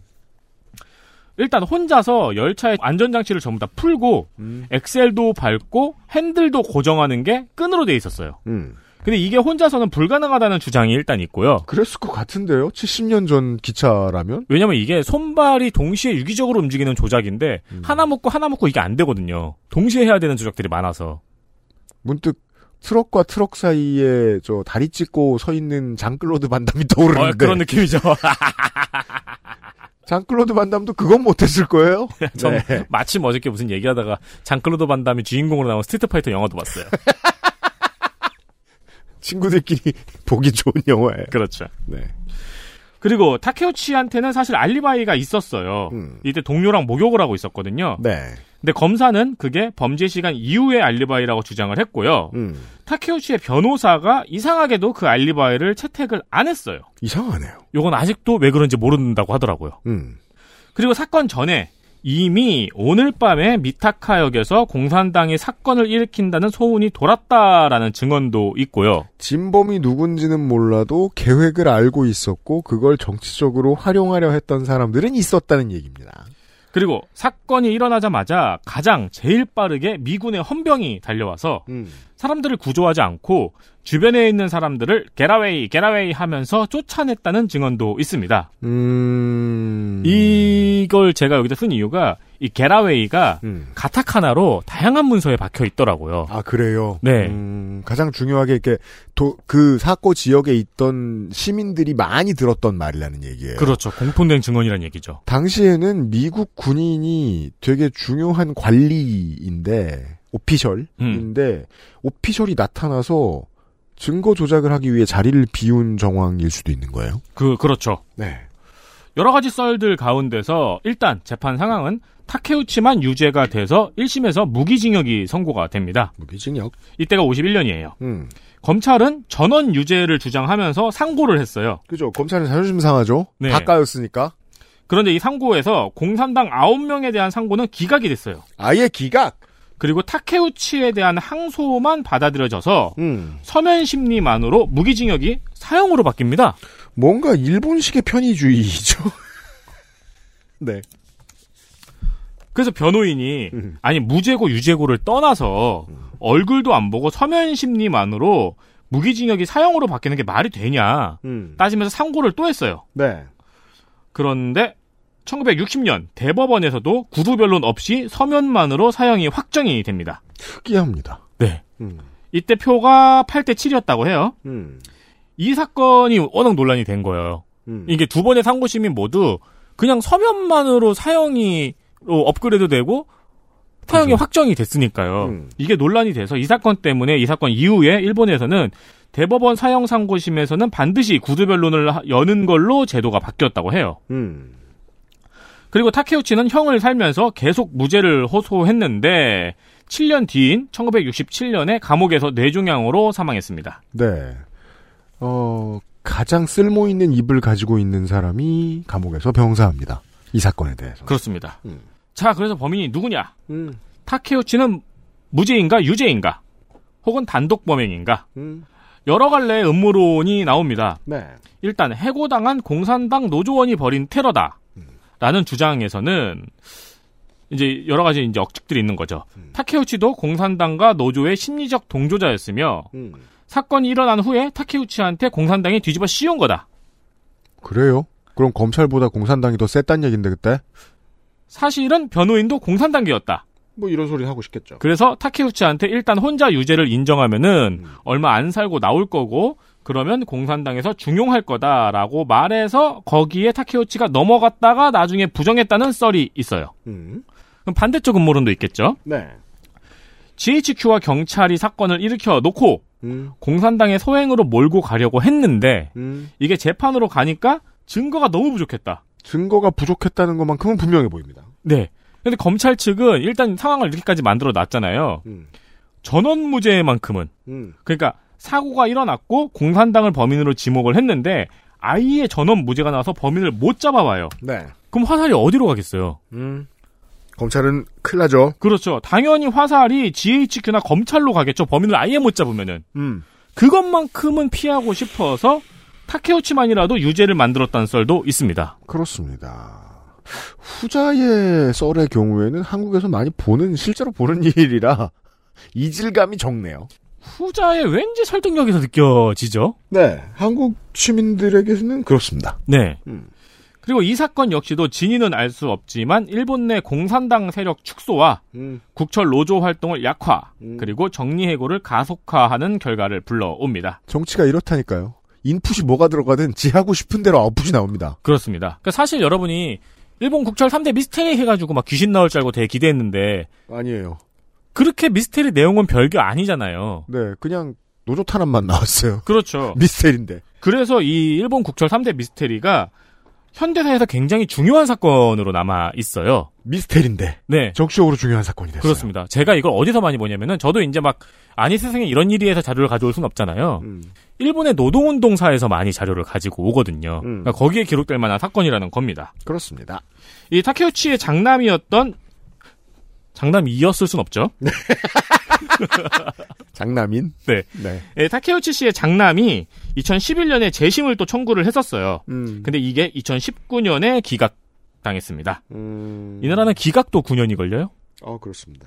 일본은 이제 생각보다 빠른 것들과 생각보다 느린 것들을 가지고 있죠. 그렇습니다. 라멘이 참 생각보다 빨리 나오고. 아, 세계 최초니까 그거는. 다른 건 보통 느린 것 같습니다.